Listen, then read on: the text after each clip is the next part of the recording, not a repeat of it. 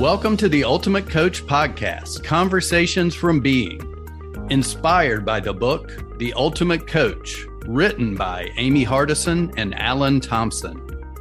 Join us each week with the intention of expanding your state of being, and your experience will be remarkable. Remember, this is a podcast about being, it is a podcast about you. To explore more deeply, visit theultimatecoachbook.com. Now, enjoy today's conversation from B. Hello, and welcome back.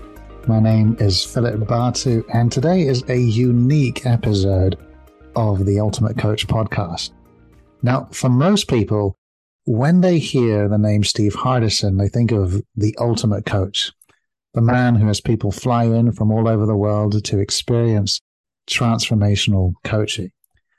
But for my guest today, Blake, Steve Hardison is dad and Amy is mum. And today we get to discover a brand new perspective of both Steve and Amy from the perspective of Blake. So good to have you with us today, Blake. Thank you for being here. Philippe, thanks for having me. You're going to have to excuse me. I'm getting over cold, so my uh, voice might be cutting in and out, but I wouldn't miss it. I'm very excited to be with you. And I love that commitment. You know, I mean, a lot of people would have said, "Hey, you know what, Philippe, I'm I'm not feeling well. Let's let's reschedule." And um, you know, you're here, and that's you know, in a way that I, I've had conversations with your dad where he could barely speak. He was like losing his voice, and you know, he he was just he was right there. Um, and so, yeah, thank you, thank you for um, for being here. Um, how, how would you like to just introduce yourself today? Oh yeah, you know, I, I love how you teed it up. It's interesting as I've read um, the Ultimate Coach, the Book of Being. I think I have an interesting perspective on it. You know, there's, uh, I guess everyone has their own perspective on it, but as I've read it, um, there's moments where it's I just stand back and I think that's my dad and that's my mom who wrote it and I just have this immense amount of love. Like I, I could mm. read it from the perspective of like, hey, you know, there's this distinction that could help me in my own life. Don't get me wrong, like those occur, but something that's deeper for me is I have this one relationship with the father and I have this one relationship with the mother and that's one of the most precious things in the world for me. So I just have this amount of pride and love and care for those two people. Um, man, if the conversation goes that way, I'd just love to talk about what it's like to um, love and respect a parent. And then also, mm-hmm. I'm the mm-hmm. father of a six year old, a five year old, and a two year old. And being a dad and a husband, there's nothing more important to me. So I think people know who've read the book. I've actually hired my father to coach me, and he charged me uh, the normal fees. Um, what I want out of life is not to be the next great businessman. It's not to be the next great uh, fill in the blank. But what I care about is I care about being a good father. And so if we want to kind of sit in that, I'd love to spend some time there. Oh, that's so beautiful. Well, I'd like to, yeah, and I'd like to come back to you with some some of those things that you said. But just to, just to start off with, like, what, what does me being a father even mean to you? Uh, oh man, it, it depends where where you catch me. So I'm sick, like we talked about, and so so my wife could get some sleep. I slept on the couch last night because I was tossing and turning, and my uh, six year old son, soon to be seven year old son, he woke me up four times last night in the very little sleep that I that I had, and that's a portion of what it's like to be a, a father, right?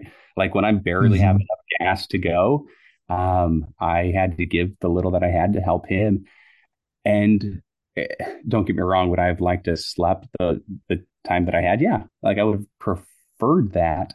Yeah, but I enjoyed the time that I had with him. Right, yeah. like one time he woke me up because he had a nightmare the other time he woke me up because he needed some water. And he didn't even wake me up to get the water. It's just where I was sleeping was on the path to get the water.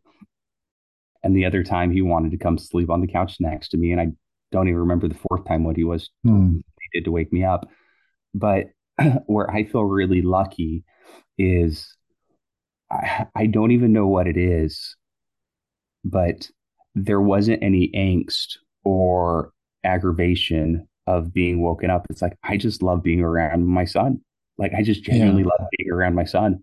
So for me, that's in part what it is to be a father. It's like, it's not, um, dang, how do I handle this situation? It's like, yeah. I had joy of being around my son four times yeah. last night. Yeah, that's so that's so beautiful. And is that would you say how you experience your childhood? It's funny knowing that we were going to have this podcast. I thought a lot about my childhood, and there's a lot of my childhood that I don't remember, and it's just yeah. what you remember as a kid. I think yeah. you it's hard to remember your childhood. Yeah, and there are always those like moments that you never forget, right? Yeah, you have both of those. And yeah. and I think there's something special in that. So for example, when COVID hit, we locked down in my family, just kind of like the average family. I think we were middle of the bell curve. And so we stopped going out and I had a a lot of memberships. That's how I have fun with my kids. Like we had a membership to the Phoenix Children's Museum, when we had a membership to the uh, aquarium here local in the uh, here local in Phoenix. It's actually in Scottsdale. And so it was about a year and a half before we started going till those places opened up.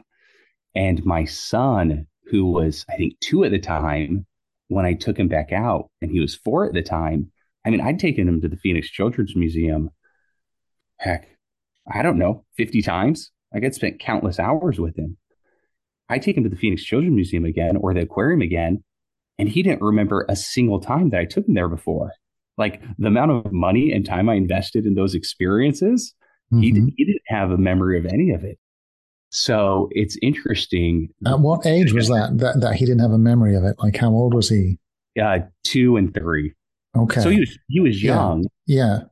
But even the concept of like, you know, what was my childhood like? I can only imagine the things that my parents did that I just have no memory of all the all the stuff they did to love and serve me. Yeah. Well, you know, as you as you look back at your own childhood, what would you say were some of the defining moments that that you experienced that you remember in relationship to family life and, and to your parents? Yeah. You know, that's a really good question, Philippe. Um, I think it's the small stuff mm-hmm. that makes up like the defining moments. Like I'm sure I had a few big moments, watershed moments.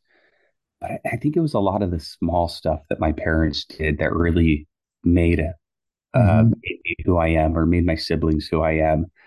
Um, I can think of, and I think a lot of it didn't make it inside the book, but it was such a brilliant job of who my parents were. And uh, uh, for example, and they, they wouldn't highlight this themselves, and I feel even a little shy doing it, but uh, there's this real culture of generosity that my dad instilled inside of our family. Like, and it's just it's just from small things to large things. There were times in my childhood where um, he heard of families in need, and he would go over there and he would drop them off a a, a, a, a large check just because they needed it, but he wouldn't tell anyone about it. And I saw that as a young, like as a kid, and that meant a lot to me. And I know that that is something that has become a large, significant part of my life and my siblings' life. And that is something that uh, I will do in my life and continue to mm-hmm. do, and my siblings do it. And I know that that is something that I teach my kids as a six year old and a five year old and a two year old.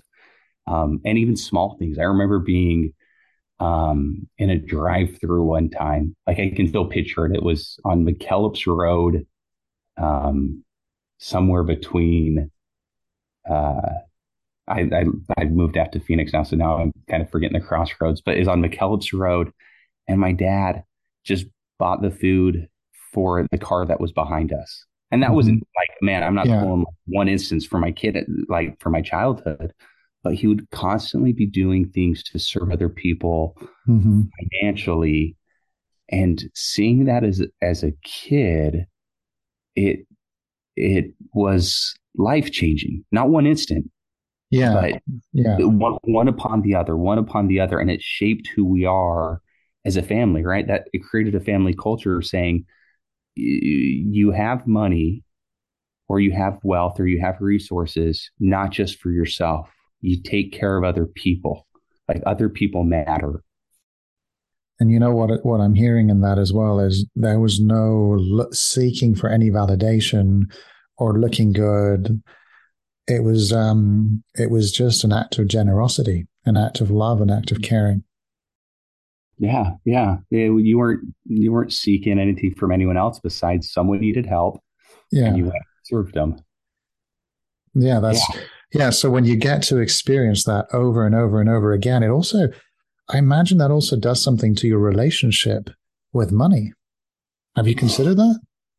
Absolutely. So it, it teaches you that there's an abundance with money, right? Yeah, exactly. You grow up with like an example of abundance, a, a lived example of abundance. I mean, that's, um, gosh, this is, I think, the first time I hear someone who grew up with that.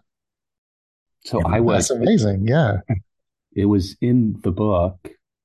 I was, and you know, the, the, human uh, memory. It's like uh, the, anything I share, this is the best of my memory, right? I think I was about six years old. My dad comes home with what was called a cash keeper, and it had these pouches. And it had a pouch for money that you earn for savings, money earned for spendings, and money that you uh, give away to charity. Mm-hmm. I'm six years old, and it's not like if someone just set this book there to a six year old, it's like later, man. I'm like, I'm going to watch my cartoons. I'm going to go play basketball.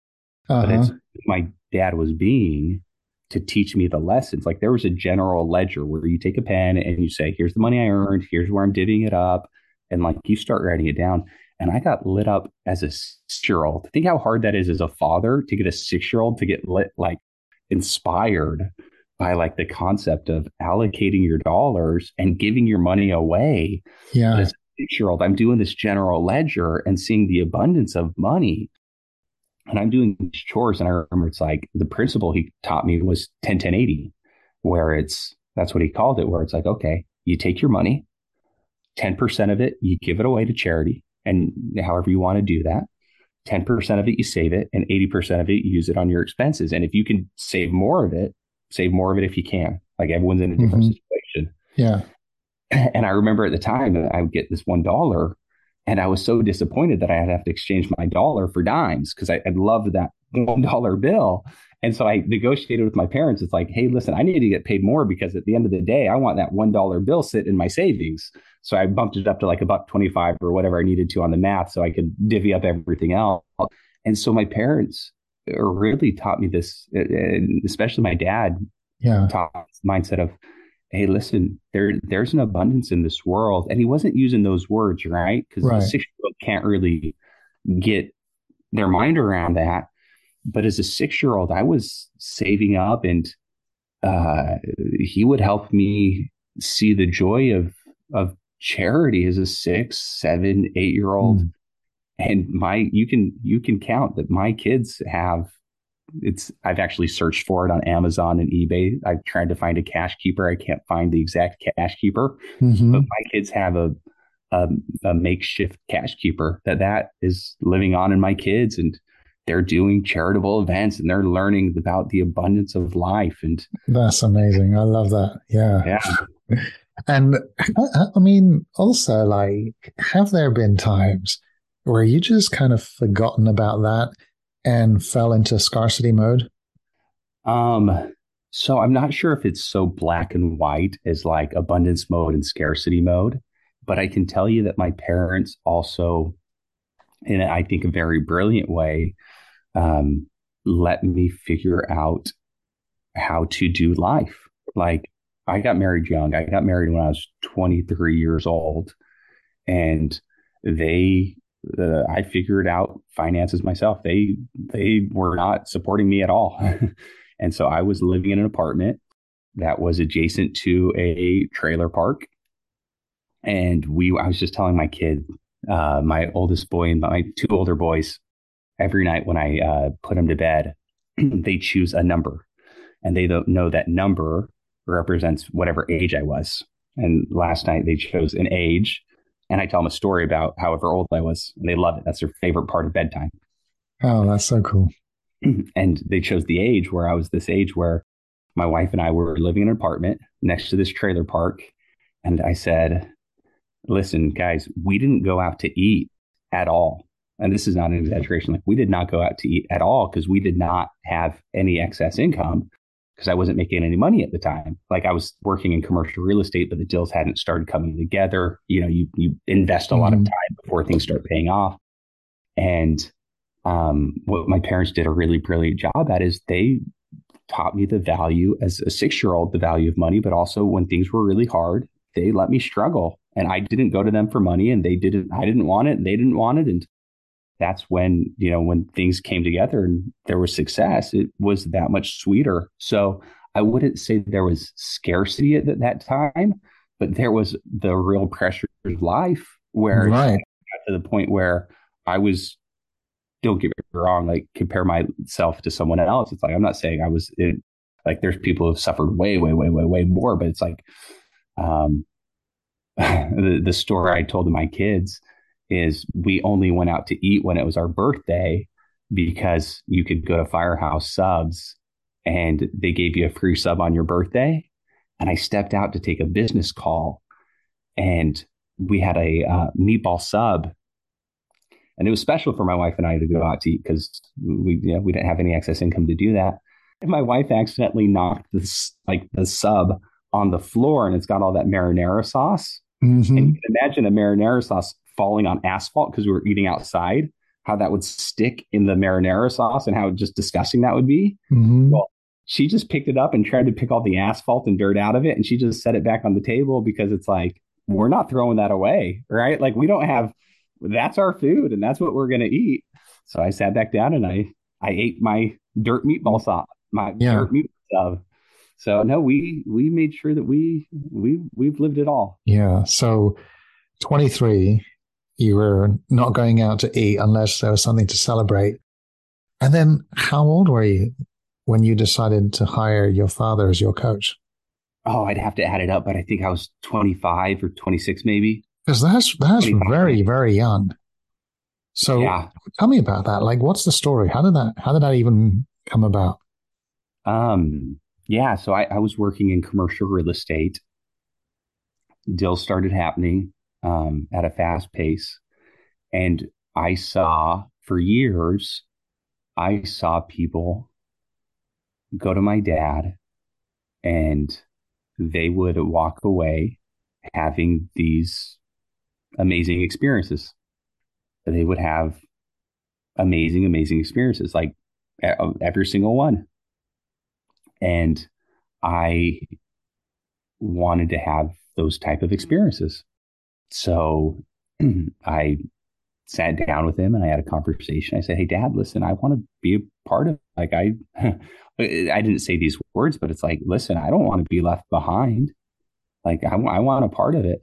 And he said, okay, that's great, Blake. And you're going to have to pay me like any other client pays me.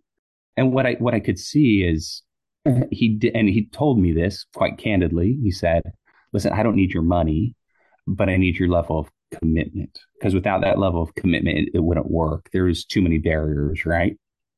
Um, and that's where it began. And it's, and it's interesting. So many people ask me about what it's like working with my dad and I can tell you this. I, and I've I just, I've introduced different clients to my dad.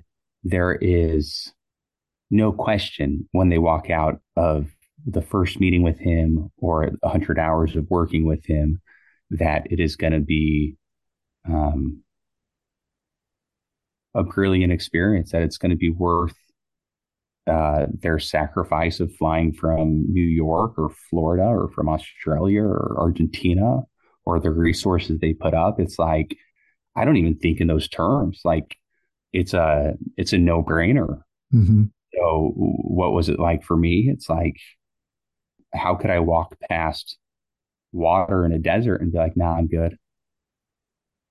You know, I, I just find that also speaks volumes to your humility because it, it's not a given.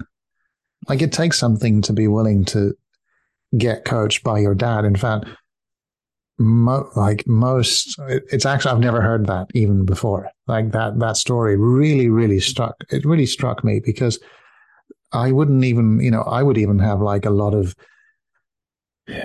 my own sort of hesitations that would get in the way of that. Um, how long did you work with him for?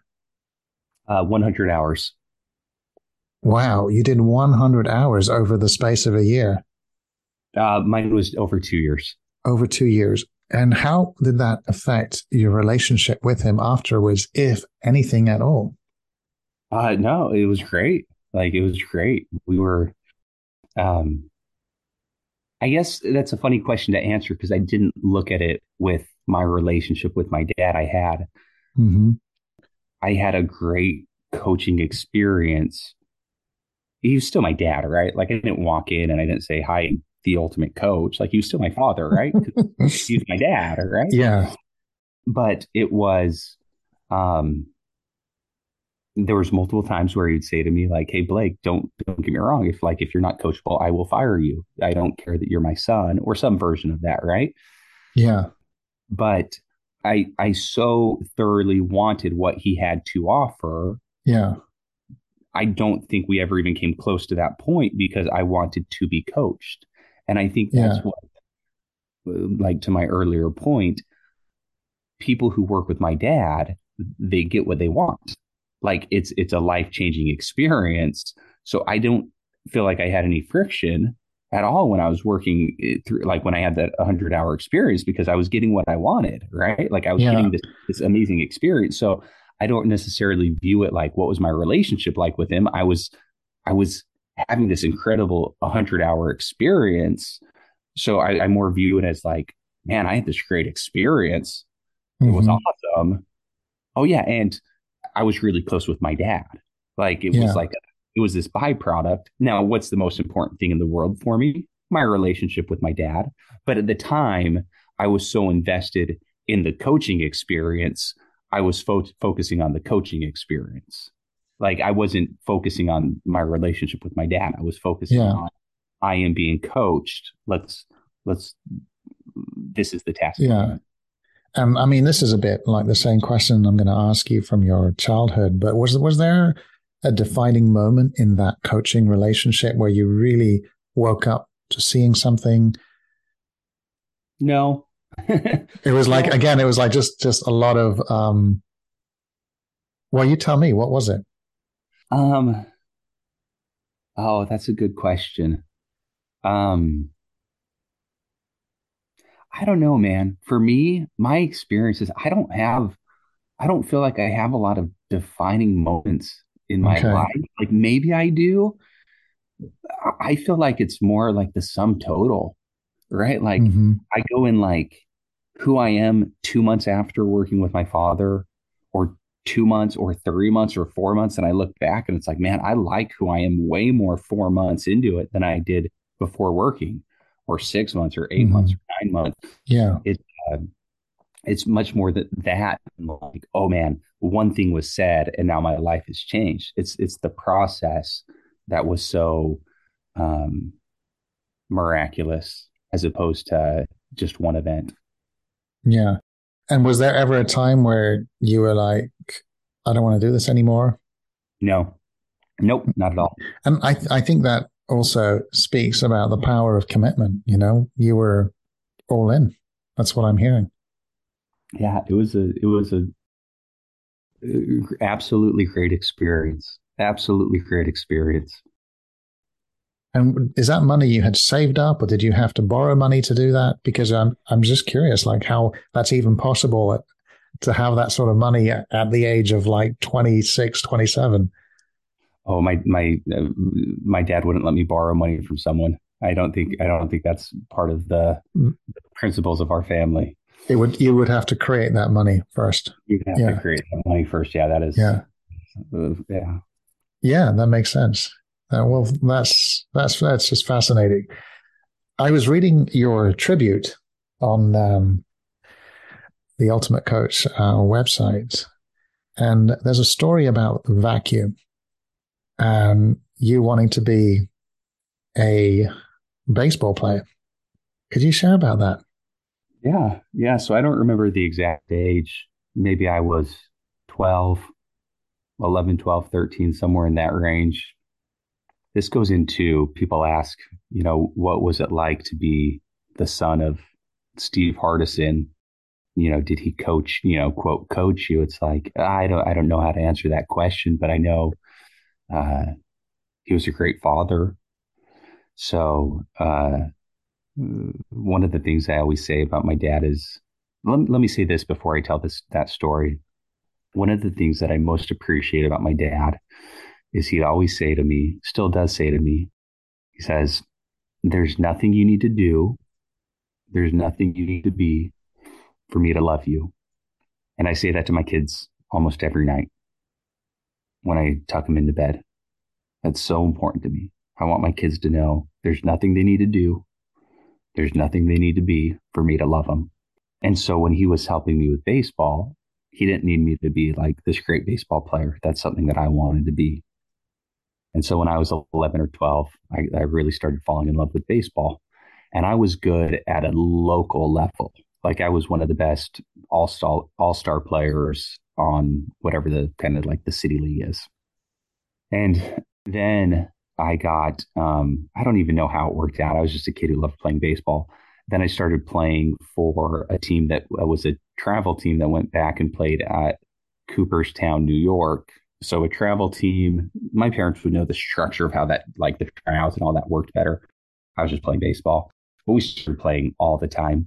And so, but when it got to that level of competition, I remember going to the tryouts and the kids were good. I mean, like they were really, really like next level talented. And so I just, I remember being like, man, like this is, this is next level. And I'm not sure the order of when this happened, where, where it fell in, but what my dad did is he helped me see, like, man, you can create your future with your thoughts. And so he took my catcher's mitt, and on the back of the mitt, with a permanent marker, he wrote the vacuum. And what he had me see is he said, Hey, any ball that's in a, in the dirt, because as a catcher, your responsibility is if someone throws a ball in the dirt, you can't let it get past you. You got to make sure you block it and keep it in front of you. He says, You're going to suck that ball up like a vacuum. He says, Blake, you are the vacuum. Nothing gets past you. So we wrote that on my mitt. And as a catcher, you see the back of your mitt on every single pitch that comes in. And so not only did he call me the vacuum, all of my teammates saw this catcher's mitt hmm. and they started calling me the vacuum. And so we created this future that I could live into.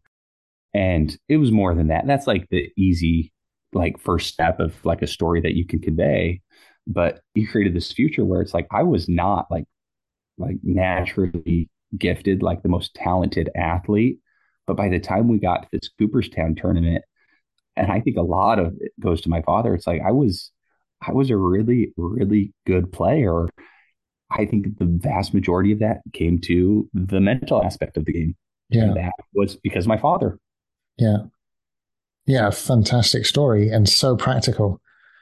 And how that was, yeah, you can see it was, there was some talent, but it was a, a mindset that you had as how you saw yourself. Like you, you saw yourself as the vacuum. You created yourself as the vacuum, and that affected your performance. Yeah. And I think even before that, my dad saw me as the vacuum, right? Like he had the confidence that a, an 11 or 12 year old probably would, would never have. So he yeah. helped me see myself as the vacuum. And I think that's what's so brilliant about my father is like he he sees in others yeah. what they don't see in themselves, and then he helps them. And he might say it differently, right? So it, I'll even just do a caveat over everything I say this is my perception. He might have a completely different perception of all of it, right? So this is just me speaking as me. But what I think is so brilliant, it's it's he saw it in me before I saw it in me. But then where the power really is magnified is when I see it in me. Mm. And that is where I'm able to deliver because I'm the one batting. I'm the one catching. There was something else that he did. Like, so I love basketball or loved basketball. And I um um even man, I mean like these principles that he instilled in me at such a young age, so beneficial because now it's like, am I playing basketball now? No. But it like it bleeds into every aspect of my life.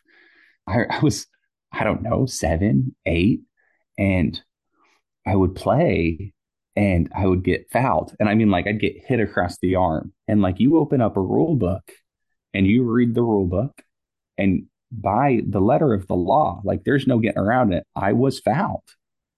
And so, what does 99% of the population say? It's like, oh, you were fouled. The ref mm-hmm. blew the call. Like, yeah. you say, my dad wouldn't do that. He would say, it's not a foul unless the ref calls it a foul. Yeah.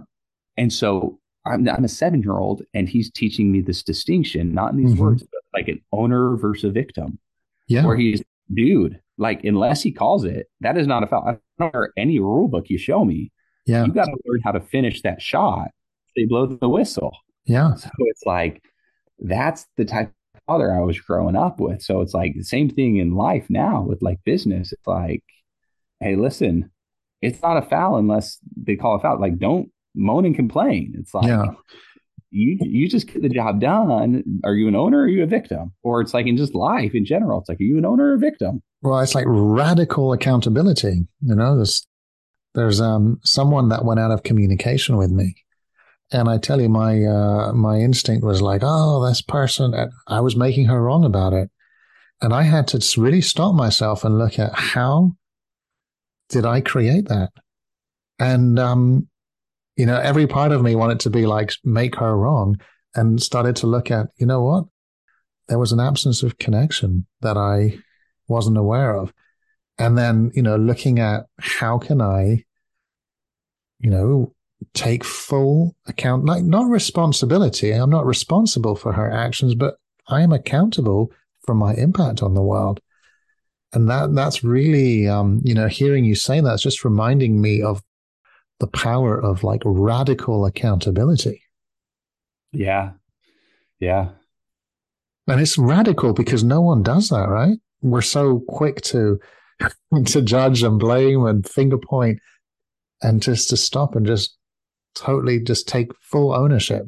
It's a very radical way of being and very empowered. Yeah, I'm, I'm really. Oh. Yeah. No, no, I just I just love it that you shared that. Yeah, yeah. Thank you for sharing what you shared as well. Yeah, and you know, I, I also want to share something. What I'm hearing in all this is that I'm just listening to you, and through this conversation, I have also felt a deeper appreciation for my parents.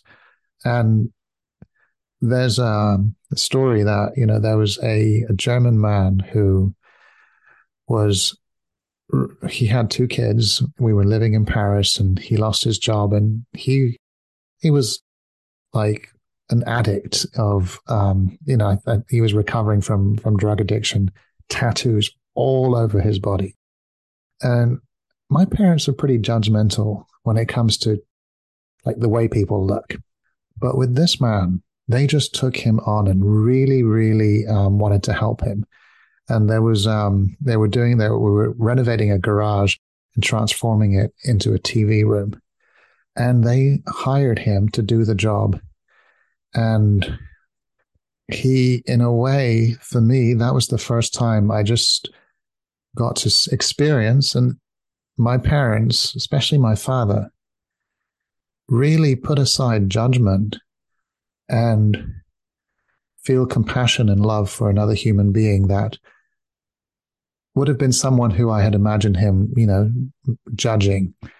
And just that experience for me was a defining moment because it showed me a way of, uh, you know, one of the things Steve says, no one is worthy of my judgment. Everyone is worthy of my love. See, I got to experience that in that moment. That's beautiful. Yeah, that's really beautiful. Thanks for sharing that, Philip. Yeah, and it's like the guy was a coffee addict. He would drink, I think, like five liters of coffee a day.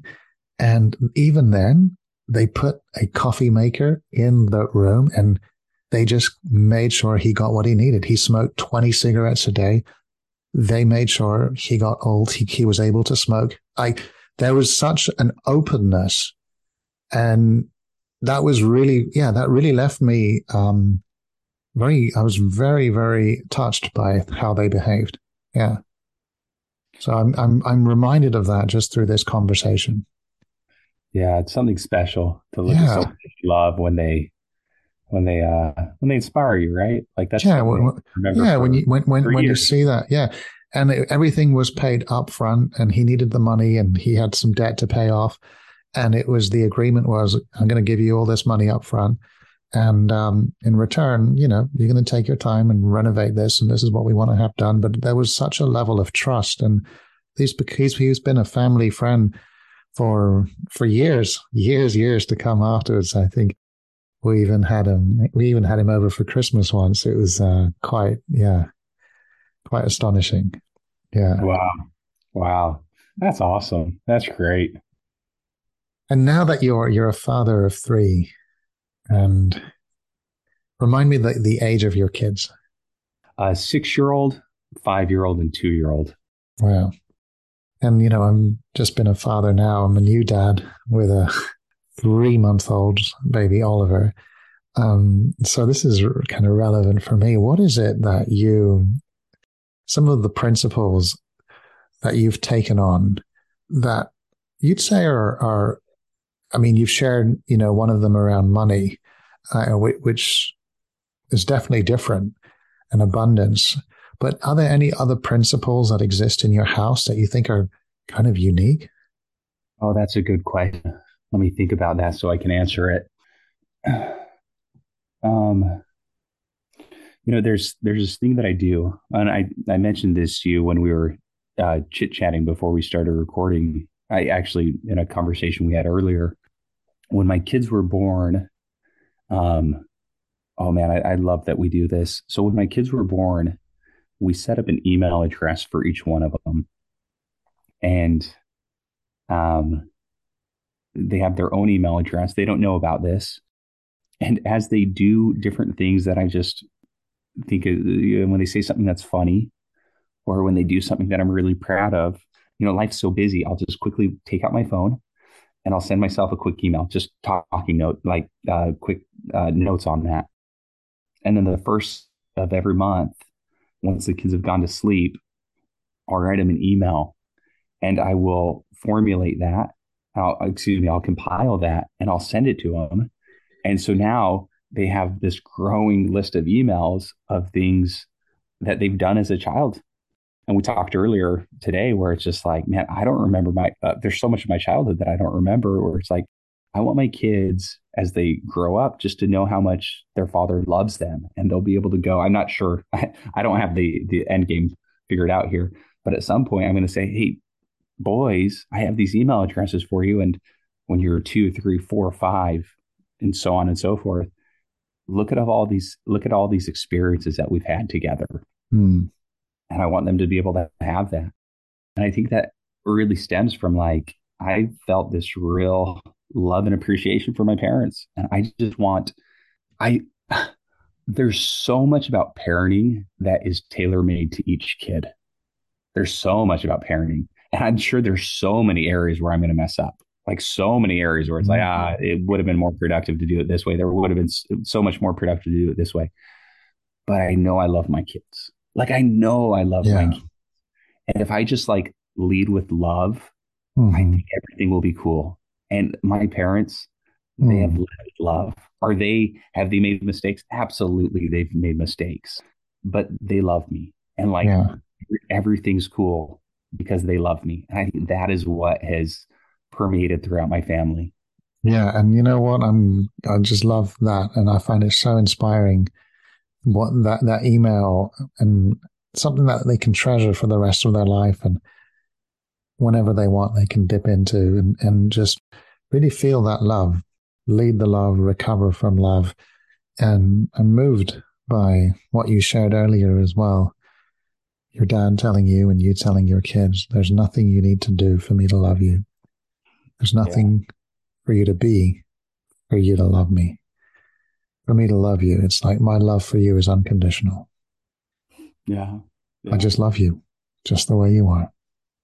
Yeah. And I think that is, um, such a such a profound, deep, and yeah, having that trust and that knowing, um, not seeking validation and approval of your parents, knowing that that is not a requirement for their love. How much, what a, what would the world look like if we were all brought up that way? Yeah. You know, just think about that. It's it's been such a fun experience to think of just my parents as I knew we'd have this this phone call and the unique way in which it, you know my father's nothing if not unique right right and so I thought like man what what makes my father unique like what what's an example of of of my childhood that I think other kids didn't have because because honestly it's like I do think I had a childhood that was unlike other other childhoods and one of the things that that was so beneficial, and then Phil cut me off. This is too much, but one of the things that I loved, loved that my father was teaching the mind of a seven year old or a 12 year old or a 15 year old. And it's, it's really hard to articulate, but I think it'll be worth the time.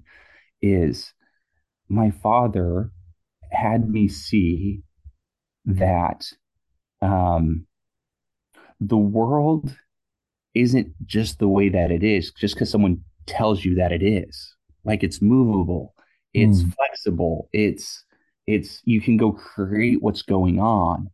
Uh, I can't even think of a great example, but it's like I, I'm, I'm mm-hmm. completely making this up, but it's like, hey Blake, let's have some fun. Let's go talk to the instead of just going and buying a movie ticket, let's go talk to the owner of the movie theater and say, hey, could we just watch a movie and get popcorn? And do you have any deals where there are um, no cost theater days today? Like, just talk to the owner and see if he'll comp us for the day. Like something where there's what my father wouldn't do.